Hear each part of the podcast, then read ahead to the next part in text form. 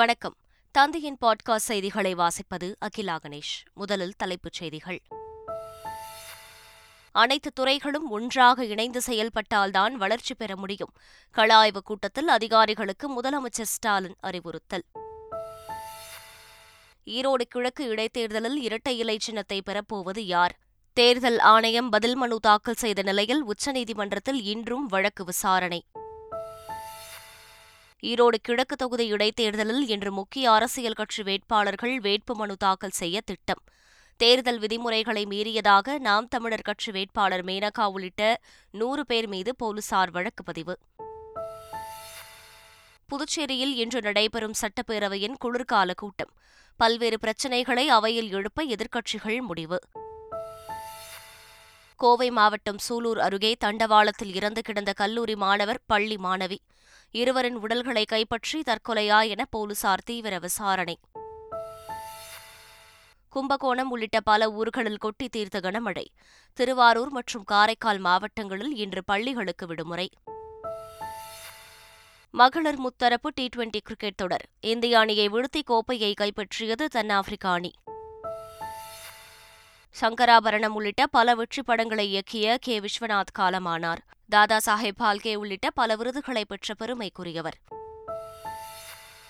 இனி விரிவான செய்திகள். வேலூர் மாவட்ட ஆட்சியர் அலுவலகத்தில் கள ஆய்வில் முதலமைச்சர் திட்டத்தின் கீழ் முதலமைச்சர் ஸ்டாலின் தலைமையில் ஆலோசனைக் கூட்டம் நடைபெற்றது. அதில் வேலூர், ராணிப்பேட்டை, திருப்பத்தூர் மற்றும் திருவண்ணாமலை ஆகிய மாவட்ட ஆட்சியர்கள் மற்றும் அதிகாரிகள், அமைச்சர்கள் பங்கேற்றனர். அப்போது பேசிய முதலமைச்சர் ஸ்டாலின், பட்டா மாறுதலுக்காக மக்களை அலைக்கழிக்கக்கூடாது எனவும், அனைத்து துறைகளும் ஒன்றாக இணைந்து செயல்பட்டால்தான் வளர்ச்சி பெற முடியும் எனவும் கூறினார். ஏதாவது ஒரு திட்டம் முடக்கப்பட்டாலோ சுணக்கமாக நடந்தாலோ அது அரசின் மீது விமர்சனமாக வைக்கப்படுவதாக குறிப்பிட்ட முதல்வர், அதனால் ஆட்சியர்கள் எச்சரிக்கையாக இருக்க வேண்டும் என அறிவுறுத்தினார். மேலும் அந்தந்த நிதியாண்டுக்கான பணிகளை அந்த ஆண்டுக்குள்ளாகவே முடிக்க வேண்டும் எனவும் அறிவுரை கூறினார். சுணக்கம் காணப்படக்கூடிய சில பணிகள் அடையாளம் காணப்பட்டுச்சு இந்த கூட்டத்தில். அதை நீங்களும் சொல்லியிருக்கிறீங்க, விரைவில் நிறைவேற்றுவோம் என்கிற நம்பிக்கையும் சொல்லியிருக்கிறீங்க. அதை செய்ய வேண்டிய பொறுப்பு உங்களிடத்தில் இருக்குது. திட்ட செயலாக்கத்தில் ஏதேனும் மாற்றம் செய்ய வேண்டும் என்றால் அதற்கான திருத்தாணை வெளியிடலாம். நிதி தேவை அல்லது பணியாளர் பற்றாக்குறை இருந்தால் அதை சரி செய்வதற்கு உரிய நடவடிக்கை எடுக்க வேண்டும். செயலாளர்களையும் துறைத் தலைவர்களையும் இதைத்தான் நான் வலியுறுத்தி வற்புறுத்தி கேட்டுக்க விரும்புகிறேன். ஏதாவது ஒரு திட்டம் முடக்கப்பட்டாலோ சுணக்கமாக நடந்தாலோ அது அரசின் மீது விமர்சனமாக வைக்கப்படுகிறது. எனவே இதில் நீங்கள் எச்சரிக்கையாக இருக்கணும். இன்றைய ஆய்வுக் கூட்டத்தின் போது சில துறைகளில் 2021-22 ஆண்டின் பணிகளே இன்னும் முடிக்கப்படாமல் இருப்பது காணப்பட்டது. இது நல்ல நிர்வாகத்திற்கு அழகல்ல. இதில் மாவட்ட ஆட்சியர்கள் மட்டுமல்ல, துறைத் தலைவர்கள் நேரடி கவனம் செலுத்தி 2021-22 ஆண்டின் பணிகளை அடுத்தடுத்த ஓரிரு மாதங்களில் முடிக்க வேண்டும் என நான் கேட்டுக்கொள்கிறேன். அரசு ஆணைகளை மட்டும் செயல்படுத்துவதாக இல்லாமல் உங்களது கனவு திட்டங்களையும் அரசுக்கு சொல்லி அதனையும் செயல்படுத்த முடியும் திறன் கொண்டவர்களாக நீங்கள் அனைவரும் இருக்கணும். வேலூர் மாவட்டத்தில் 2 நாள் சுற்றுப்பயணத்தை முடித்துவிட்டு முதல்வர் ஸ்டாலின் சென்னை திரும்பினார். வேலூர் மாவட்டம் காட்பாடி ரயில் நிலையத்தில் இருந்து தன்பாத் ரயில் மூலமாக அவர் சென்னை சென்ட்ரல் ரயில் நிலையம் வந்தடைந்தார். ரயில் நிலையத்தில் முதல்வர் ஸ்டாலினை அமைச்சர் சேகர்பாபு, சென்னை மேயர் பிரியாராஜன், சென்னை மாநகர காவல் ஆணையர் சங்கர்ஜிவால் உள்ளிட்டோர் வரவேற்றனர். இரட்டை இலை சின்னம் ஒதுக்குவது தொடர்பாக உச்சநீதிமன்றத்தில் தேர்தல் ஆணையம் விளக்கம் அளித்துள்ளது. அதிமுக பொதுக்குழு வழக்கு விசாரணை உச்சநீதிமன்றத்தில் இருக்கும் நிலையில் ஈரோடு கிழக்கு தொகுதி இடைத்தேர்தல் அறிவிக்கப்பட்டது. இதையொட்டி இடைக்கால பொதுச் செயலாளர் EPS கையெழுத்திட்ட வேட்புமனுவை ஏற்க தேர்தல் ஆணையத்திற்கு உத்தரவிட வேண்டும் என அவர் தரப்பில் உச்சநீதிமன்றத்தில் இடையீட்டு மனு தாக்கல் செய்யப்பட்டது. பொதுக்குழு தீர்மானங்களையும் தேர்தல் ஆணையம் ஏற்க உத்தரவிட வேண்டும் எனவும் EPS தரப்பு கேட்டிருந்தது. இந்த வழக்கை விசாரித்த உச்சநீதிமன்றம் OPS தரப்பு மற்றும் தேர்தல் ஆணையம் பதிலளிக்க உத்தரவிட்டது. அதன்படி பதில் மனுவை தாக்கல் செய்திருக்கும் தேர்தல் ஆணையம் ஜூலை 11 பொதுக்குழுவில் நிறைவேற்றப்பட்ட தீர்மானங்களுக்கு எதிராக நீதிமன்றத்தில் வழக்கு உள்ளதால் அதனை ஏற்றுக்கொள்ளவில்லை என தெரிவித்துள்ளது.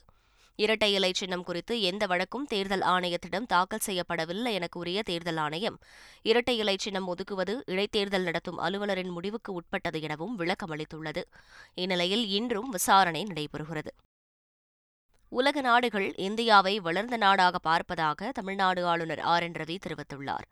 டெல்லியில் நடந்த குடியரசு தின அணிவகுப்பில் பங்கேற்ற தமிழ்நாடு தேசிய மாணவர் படை மற்றும் நாட்டு நலப்பணி திட்ட மாணவர்களுடன் ஆளுநர் RN Ravi கலந்துரையாடினார்.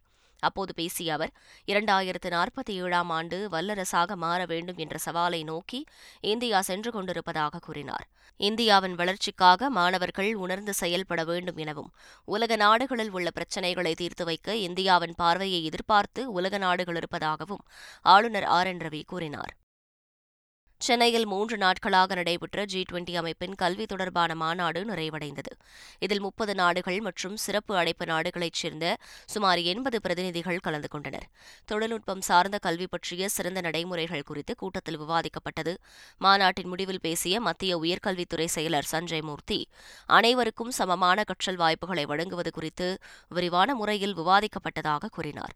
கல்வி தொடர்பாக மேலும் 3 கூட்டங்கள் நடைபெறவுள்ளதாகவும் வரும் ஜூன் மாதம் நடைபெறும் கடைசி கூட்டத்தில் ஒருமித்த கருத்து எட்டப்படும் எனவும் அவர் கூறினார். ஈரோடு கிழக்கு தொகுதி இடைத்தேர்தலையொட்டி முக்கிய கட்சிகளின் வேட்பாளர்கள் இன்று வேட்புமனு தாக்கல் செய்யவுள்ளனர். ஈரோடு கிழக்கு சட்டமன்ற தொகுதியில் வரும் 27ஆம் தேதி இடைத்தேர்தல் நடைபெறவுள்ள நிலையில் அதற்கான வேட்புமனு தாக்கல் நடைபெற்று வருகிறது. இதுவரை 20 பேர் வேட்புமனு தாக்கல் செய்துள்ள நிலையில் திமுக கூட்டணியில் உள்ள காங்கிரஸ் வேட்பாளர் EV கே சலங்கோவன், அதிமுக APS அணி வேட்பாளர் தென்னரசு, அதிமுக OPS அணி வேட்பாளர் செந்தில் முருகன், அமமுக வேட்பாளர் சிவபிரசாந்த் ஆகியோர் இன்று வேட்புமனு தாக்கல் செய்யவுள்ளதாக தகவல் வெளியாகியுள்ளது. ஈரோடு கிழக்கு தொகுதி இடைத்தேர்தலில் நாம் தமிழர் கட்சி வேட்பாளர் மேனகா வேட்புமனு தாக்கல் செய்தார். அவர் சூரம்பட்டி 4 முனை சந்திப்பில் இருந்து கட்சித் தொண்டர்களுடன் ஊர்வலமாக வந்தார். சுமார் 100கணக்கான தொண்டர்களுடன் அவர் வேட்புமனு தாக்கல் செய்ய வந்ததால் தொண்டர்களை காவல்துறையினர் தடுத்து நிறுத்தினர். இதனால் அப்பகுதி பரபரப்பாக காணப்பட்டது. இதையடுத்து 5 பேருடன் வந்து அவர் வேட்புமனு தாக்கல் செய்தார். வேட்பாளர் மேனகா கைகளில் கரும்பு ஏந்தியபடி வேட்புமனு தாக்கல் செய்ய வந்தது குறிப்பிடத்தக்கது. இதற்கிடையே போலீசாருடன் வாக்குவாதத்தில் ஈடுபட்ட நாம் தமிழர் கட்சி வேட்பாளர் மேனகா உள்ளிட்ட 100 பேர் மீது 3 பிரிவுகளின் கீழ் வழக்கு பதிவு செய்யப்பட்டுள்ளது. இடைத்தேர்தல் நடைபெறும் ஈரோடு கிழக்கு தொகுதியில் இதுவரை உரிய ஆவணங்களின்றி எடுத்துச் செல்லப்பட்ட 13 லட்சம் ரூபாய் பறிமுதல் செய்யப்பட்டுள்ளது.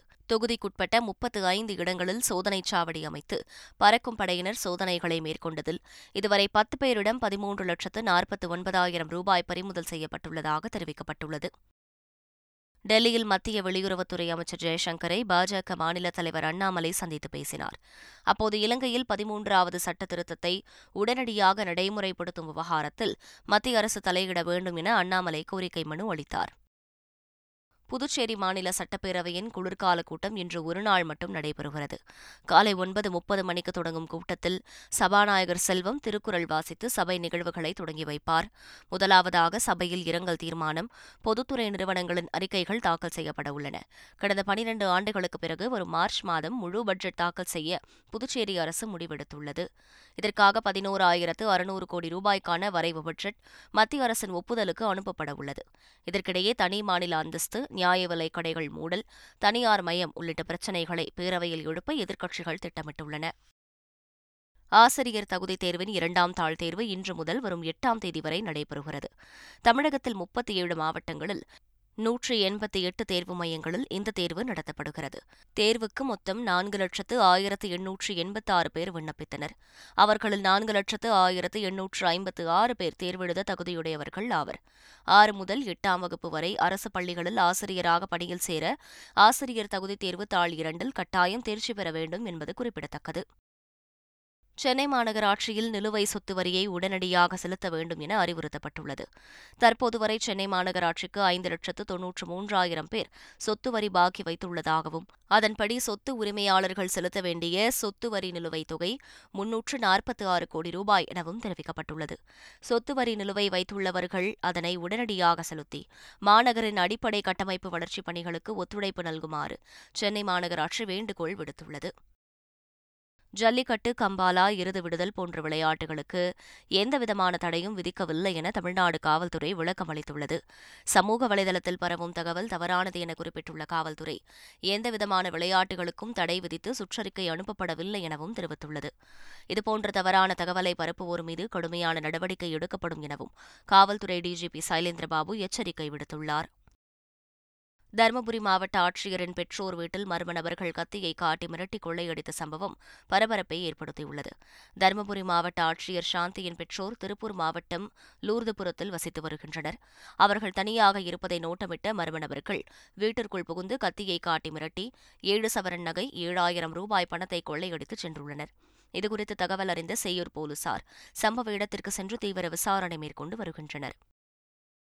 கோவை மாவட்டம் சூலூர் அருகே கல்லூரி மாணவனும் பள்ளி மாணவியும் தண்டவாளத்தில் பிணமாக கிடந்த சம்பவம் அதிர்ச்சியை ஏற்படுத்தியுள்ளது. சூலூர் அன்னமடை வீதியைச் சேர்ந்த கல்லூரி மாணவரான அஜய் ராசிபாளையம் அருகே ரயில்கேட் நோக்கி சென்றுள்ளார். நீண்ட நேரமாகியும் அஜய் திரும்பி வராததால் சந்தேகமடைந்த அவரது நண்பர் ராஜ்குமார் சென்று பார்த்தபோது அஜயும் மற்றொரு பள்ளி மாணவியும் ரயிலில் அடிபட்டு தண்டவாளத்தில் பிணமாக கிடந்ததாக கூறப்படுகிறது. போலீசாரின் விசாரணையில் உயிரிழந்த பள்ளி மாணவி ராசிபாளையத்தைச் சேர்ந்தவர் என்பது தெரியவந்துள்ளது. சென்னை எழும்பூர் ரயில் நிலையத்தில் 65,44,000 மதிப்பிலான அமெரிக்க டாலர்களை ரயில்வே பாதுகாப்புப் படையினர் பறிமுதல் செய்தனர். திருச்சி தென்னூரைச் சேர்ந்த ஜமீல் அகமது என்பவர் பாண்டியன் எக்ஸ்பிரஸ் ரயிலில் ஏற முயன்றபோது சந்தேகத்தின் பேரில் அவருடைய கைப்பையை போலீசார் சோதனையிட்டனர். அதில் உரிய ஆவணங்கள் இல்லாமல் 65,44,000 மதிப்புள்ள அமெரிக்க டாலர்கள் இருப்பதை கண்டறிந்து அவற்றை பறிமுதல் செய்தனர். பின்னர் அந்த தொகை அமலாக்கத்துறையிடம் ஒப்படைக்கப்பட்டது. இது தொடர்பாக ஜமீலிடம் விசாரணை நடைபெற்று வருகிறது. திருவாரூர் மாவட்டத்தில் கனமழை கொட்டி தீர்த்தது. திருவாரூர், மன்னார்குடி, திருத்துறைப்பூண்டி, நன்னிலம் உட்பட மாவட்டத்தின் பல்வேறு பகுதிகளில் கனமழை பெய்தது. இதனால் பொதுமக்கள் வீட்டை விட்டு வெளியே வர முடியாமல் முடங்கினர். அறுவடைக்கு தயாராக இருந்த நெற்பயிர்கள் மழைநீரில் சாய்ந்து வருவதால் விவசாயிகள் கவலை அடைந்துள்ளனர். இதற்கிடையே கனமழை காரணமாக திருவாரூர் மற்றும் காரைக்கால் மாவட்டங்களில் இன்று பள்ளிகளுக்கு விடுமுறை அறிவிக்கப்பட்டுள்ளது. காஞ்சிபுரம் ஏகாம்பரநாதர் கோவிலில் தை மாத தெப்ப உற்சவம் வெகு விமரிசையாக நடைபெற்றது. இதில் சிறப்பு அலங்காரத்தில் எழுந்தருளிய ஏகாம்பரநாதர் ஏலவார்குழலி அம்மனுக்கு சிறப்பு அபிஷேக ஆராதனை அளிக்கப்பட்டது. இதைத் தொடர்ந்து மின் விளக்குகளால் அலங்கரிக்கப்பட்ட தெப்பத்தில் ஏகாம்பரநாதரும் ஏலவார்குழலி அம்மனும் குளத்தில் 5 சுற்றுகள் வலம் வந்து பக்தர்களுக்கு அருள் பாலித்தனர். அதானி குடும்ப விவகாரம் தொடர்பாக நாடாளுமன்றத்தில் எதிர்க்கட்சிகள் அமளியில் ஈடுபட்டன. நாடாளுமன்ற பட்ஜெட் கூட்டத்தொடரின் 3ஆம் நாளான நேற்று மக்களவை கூடியதும் ஹிண்டன்பர்க் அறிக்கை தொடர்பாகவும் அதானி குடும்ப விவகாரம் தொடர்பாகவும் விவாதம் நடத்த வேண்டும் என எதிர்க்கட்சியினர் கோரிக்கை விடுத்தனர். இதற்கு சபாநாயகர் ஓம் பிர்லா மறுப்பு தெரிவித்ததால் எதிர்க்கட்சியினர் அமளியில் ஈடுபட்டனர். இதனைத் தொடர்ந்து மக்களவையை மதியம் 2 மணி வரை சபாநாயகர் ஓம் பிர்லா ஒத்திவைத்தார். மாநிலங்களவையிலும் இதே விவாதத்தை முன்வைத்து எதிர்க்கட்சியினர் கூச்சலிட்டதால் மாநிலங்களவையும் 2 மணி வரை ஒத்திவைக்கப்பட்டது. 2 மணிக்கு பிறகு அவை தொடங்கியதும் எதிர்க்கட்சி எம்பிக்கள் மீண்டும் அமளியில் ஈடுபட்டனர். இதனால் நாடாளுமன்றத்தின் 2 அவைகளும் நாள் முழுவதும் ஒத்திவைக்கப்பட்டன. தென்னாப்பிரிக்கா மகளிர் முத்தரப்பு T20 தொடரில் இந்திய அணியை வீழ்த்தி தென்னாப்பிரிக்கா அணி கோப்பையை கைப்பற்றியது. ஈஸ்ட் லண்டனில் நடந்த இறுதிப் போட்டியில் முதலில் பேட் செய்த இந்திய மகளிர் அணி 20 ஓவர்களில் 4 விக்கெட்டுகள் இழப்பிற்கு 109 ரன்கள் மட்டுமே எடுத்தது. அடுத்து விளையாடிய தென்னாப்பிரிக்க மகளிர் அணி 5 விக்கெட்டுகள் இழப்பிற்கு 113 ரன்கள் எடுத்து 5 விக்கெட்டுகள் வித்தியாசத்தில் வெற்றி பெற்றது. இதன் மூலம் முத்தரப்பு T20 தொடர் கோப்பையை தென்னாப்பிரிக்க மகளிர் அணி கைப்பற்றியது. பழம்பெரும் இயக்குநர் கே விஸ்வநாத் உடல்நலக்குறைவால் காலமானார். தெலுங்கு சினிமா உலகின் மூத்த இயக்குநரான கே விஸ்வநாத் சங்கராபரணம், சலங்கை ஒலி உள்ளிட்ட பல புகழ்பெற்ற திரைப்படங்களை இயக்கியுள்ளார். அவர் தமிழில் யாரடி நீ மோகினி, ராஜபாட்டை, உத்தமவில்லன் உள்ளிட்ட திரைப்படங்களிலும் நடித்துள்ளார். 92 வயதான கே விஸ்வநாத் உடல்நலக்குறைவால் ஹைதராபாத்தில் உள்ள தனியார் மருத்துவமனையில் அனுமதிக்கப்பட்டிருந்தார். அவர் சிகிச்சை பலனின்றி நேற்றிரவு காலமானார். பத்மஸ்ரீ விருது, இந்தியாவின் உயரிய திரைப்பட விருதான தாதா சாஹேப் பால்கே விருது உள்ளிட்ட பல தேசிய, மாநில விருதுகளை கே விஸ்வநாத் பெற்றுள்ளார். அவரது மறைவு திரையுலகினரை சோகத்தில் ஆழ்த்தியுள்ளது. நடிகர் சிம்புவின் பிறந்த நாளையொட்டி அவர் நடித்துள்ள 10 தல படத்தின் முதல் பாடலை நள்ளிரவில் வெளியிட்டது படக்குழு. இசையமைப்பாளர் AR ரஹமான் பாடியுள்ள இந்த பாடல் சிம்பு ரசிகர்களிடையே வரவேற்பை பெற்றுள்ளது.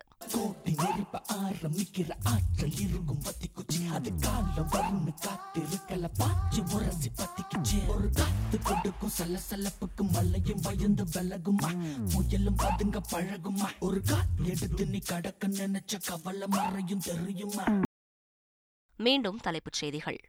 அனைத்து துறைகளும் ஒன்றாக இணைந்து செயல்பட்டால்தான் வளர்ச்சி பெற முடியும். கள ஆய்வுக் கூட்டத்தில் அதிகாரிகளுக்கு முதலமைச்சர் ஸ்டாலின் அறிவுறுத்தல். ஈரோடு கிழக்கு இடைத்தேர்தலில் இரட்டை இலை சின்னத்தை பெறப்போவது யார்? தேர்தல் ஆணையம் பதில் மனு தாக்கல் செய்த நிலையில் உச்சநீதிமன்றத்தில் இன்றும் வழக்கு விசாரணை. ஈரோடு கிழக்கு தொகுதி இடைத்தேர்தலில் இன்று முக்கிய அரசியல் கட்சி வேட்பாளர்கள் வேட்புமனு தாக்கல் செய்ய திட்டம். தேர்தல் விதிமுறைகளை மீறியதாக நாம் தமிழர் கட்சி வேட்பாளர் மேனகா உள்ளிட்ட 100 பேர் மீது போலீசார் வழக்கு பதிவு. புதுச்சேரியில் இன்று நடைபெறும் சட்டப்பேரவையின் குளிர்கால கூட்டம். பல்வேறு பிரச்சினைகளை அவையில் எழுப்ப எதிர்க்கட்சிகள் முடிவு. கோவை மாவட்டம் சூலூர் அருகே தண்டவாளத்தில் இறந்து கிடந்த கல்லூரி மாணவர், பள்ளி மாணவி இருவரின் உடல்களை கைப்பற்றி தற்கொலையா என போலீசார் தீவிர விசாரணை. கும்பகோணம் உள்ளிட்ட பல ஊர்களில் கொட்டி தீர்த்த கனமழை. திருவாரூர் மற்றும் காரைக்கால் மாவட்டங்களில் இன்று பள்ளிகளுக்கு விடுமுறை. மகளிர் முத்தரப்பு டி20 கிரிக்கெட் தொடர். இந்திய அணியை வீழ்த்தி கோப்பையை கைப்பற்றியது தென்னாப்பிரிக்க அணி. சங்கராபரணம் உள்ளிட்ட பல வெற்றி படங்களை இயக்கிய கே. விஸ்வநாத் காலமானார். தாதா சாஹேப் பால்கே உள்ளிட்ட பல விருதுகளை பெற்ற பெருமைக்குரியவர். இத்துடன் பாட்காஸ்ட் செய்திகள் நிறைவடைந்தன.